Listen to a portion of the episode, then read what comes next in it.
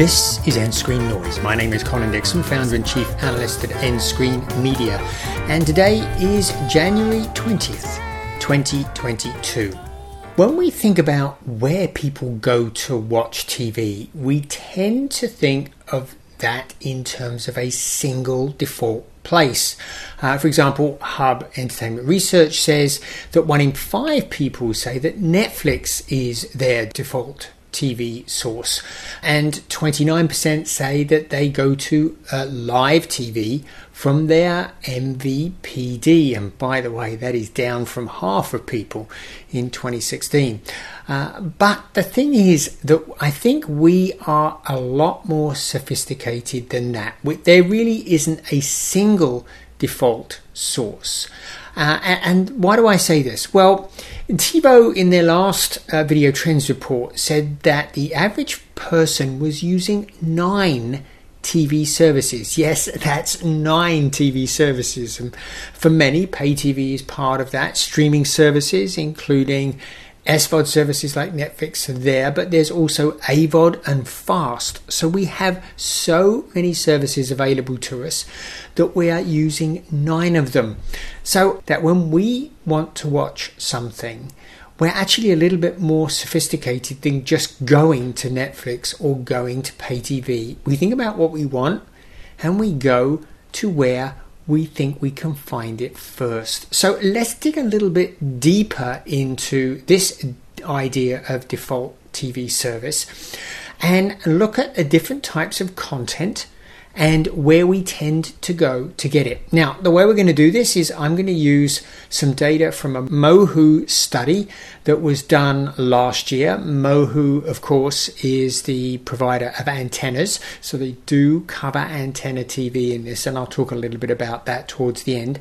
They reached out at the end of last year to 1,200 US adults that were subscribed to at least one TV service. So let's start with local news. Now, people say that local content is very important to them. And uh, I gotta say, among Mohu's group at least, the default place where people go, where most people go, is to their cable, satellite, or telco TV provider to get it. Uh, now, Mohu says that as many as 50 that 54% of folks said the primary way they access local news was on their traditional pay TV provider, and only about a quarter said that it was through a streaming service, and probably that is going to be through something like a virtual MVPD like Sling TV or something uh, like uh, Hulu Live. But I'm going to tell you, I think that this could be changing. There are now many services which are providing access to local news through streaming. For example, streaming. For example, Sinclair has two services. It has STIRR and NewsON. Uh, many of Sinclair's local stations are now providing regular timely local news into those services. So it's very easy if you have a Sinclair station in your area to get local news. Independent services like Vuit, um, that's V U I T, are making local news accessible nationally. So if you're a local news provider, getting on Vuit, you can see local news providers in Alaska and Idaho and New York who are providing news into that service as well as look at that if that's your local station. These services, and I've got a feeling other services are going to be coming online in the very near future, which is going to make it increasingly easy to get access to local news. And of course, I already mentioned your virtual MVPD. Uh, many, many local, local stations are available in services like YouTube TV, Hulu Live, and Fubo TV. National news, well, this also is primarily the domain of traditional pay TV, but slightly less than for local news, and I'll explain why I think that is in just a second. Of course, 24 hour news channels like Fox News, CNN, MSNBC regularly pull in millions of viewers.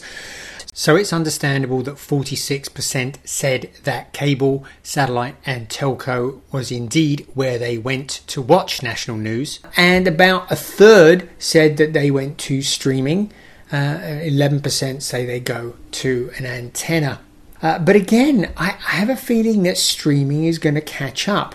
CBSN uh, from CBS is pretty widely available through FAST services and through the Paramount Plus app.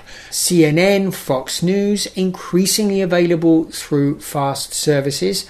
And Newsy, Bloomberg, and others. These are web native services. They're, of course, available through FASTs. And even Newsy, which is owned by EW Scripps, is now available in many broadcast areas through Diginet's um, Scripps, Scripps Sport Newsy, and is now broadcasting it in many areas. So I think the province of 24 hour news being that of solely cable is over, uh, and that we're going to increasingly see people turning to streaming, and, and, maybe even some are turning to broadcast through EW Scripps uh, stations providing Newsy. Now, pro sports has long been viewed as an anchor for traditional pay TV, and indeed, according to some new data I was looking at, 55% say live pro sports is an important or very important part of the pay TV subscription. The profile of where people say they go looks uh, very much like national news for pro sports. According to the Mohu study, about 44% say they go first to uh, the primary way they go to get pro sports is through their traditional pay TV vi- provider. But a third of folks say they go through streaming. And boy, there's been a lot of movement in pro sports into streaming just recently. Uh, for example, Amazon now has the exclusive right to Thursday night football games, uh, taking over from Fox. Disney can simulcast games on ABC and ESPN, uh, also on their ESPN Plus app when the new NFL deal kicks in in 2023. Uh, Viacom CBS can simulcast games carried on CBS with Paramount Plus. And I mentioned Sinclair earlier. Uh, Sinclair is also planning on launching a streaming service this year which will carry many local NBA and NHL games. As I say, that's sometime this year. Rumored subscription rate for that will be $20. Uh, but if your local team is carried by this new Sinclair service, you'll have streaming access to all of the local games. And even Apple is getting into the game. Uh, Apple TV is apparently bidding for weekday MLB games. Uh, if that really is true and the Apple wins, they'll show up on Apple TV Plus. And I read another piece which said Apple is deadly serious about getting into sports and is planning on spending a ton of money on sports rights uh, for Apple TV Plus. So could be a lot of lot more games coming to Apple TV Plus. So I think in the long run, I think we're going to see a lot more live pro sports coming to streaming, and that will further erode traditional pay TV's lock on pro sports. Favorite TV shows was the next thing that Mohu asked its audience about, and now we're finding a category which is really dominated by streaming half of folks said that they found their favorite TV show on some streaming provider, and only 36% said traditional TV, and 1 in 10, 10% said that they found it over broadcast. Now, look, this is not going to be a surprise to you that streaming has taken over, particularly in the area of scripted. Uh, streaming providers are spending a ton of money to create new and, and original content for their services, and even broadcasters now are beginning to prefer their streaming services over their broadcast channels. Uh, Viacom CBS is pouring a ton of money in creating Star Trek content. Star Trek Discovery and Picard have both been renewed for new seasons on Paramount Plus uh, and that's exclusively on Paramount Plus. Many top TV shows now available on Hulu, Hulu immediately after airing, and even the ad supported natives are getting into original productions. Uh, the Roku channel will have 50 new originals this year, and one of them will be Daniel Radcliffe portraying Weird, Weird Al Yankovic. Uh, so, increasingly, the top content is appearing on streaming, and even the top TV content is appearing on streaming very quickly after it is broadcast. Movies, well, there's it's really not about Redbox anymore, and people don't appear to be he- heading to traditional pay TV for pay per view or VOD purchases either. Movies are mostly streamed. 57% primarily stream movies, and only 30% said that they use traditional pay TV, uh, and 8% say that they head to their antenna TV source to watch movies. But you know, I've gotta say, I think that streaming could be picking up even more share going forward. One of the biggest changes due to COVID was the uh, was the move to premium VOD, and even though movie theaters are beginning to open up, I'm afraid PVOD is going to be persisting long, long past the time when we're back in theatres. Studios like Universal and Warner Brothers now are opting for only a 45 day theatre exclusive window. After that, it will be hitting their SVOD services. Uh, as I say, this is going to tilt the wheel even more towards streaming. I just want to say a word about antenna usage. Interestingly, the Mohu data shows far less variation in the use of antenna by users across all of the content types. Uh, 12% use it for local news, 11% for national news, 10% for their favorite show or movie, 11% also use it for pro sports. So, over the air antenna users use it for pretty much all content types.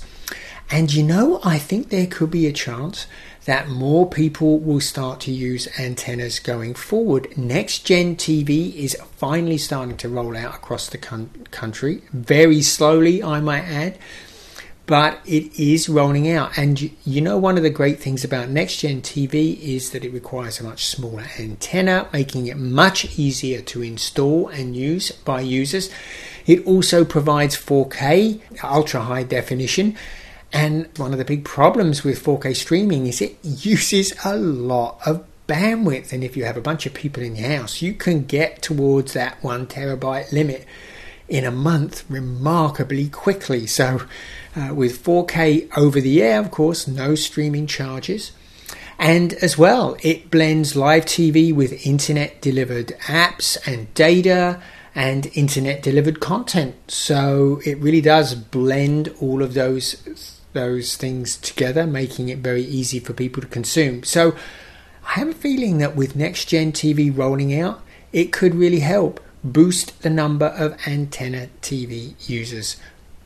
So, in conclusion, it's still all about traditional pay TV for news and live sports, but for TV shows and movies, we are heading to streaming these days. Uh, and I've got to say, the table is continues to tilt towards streaming for all content types.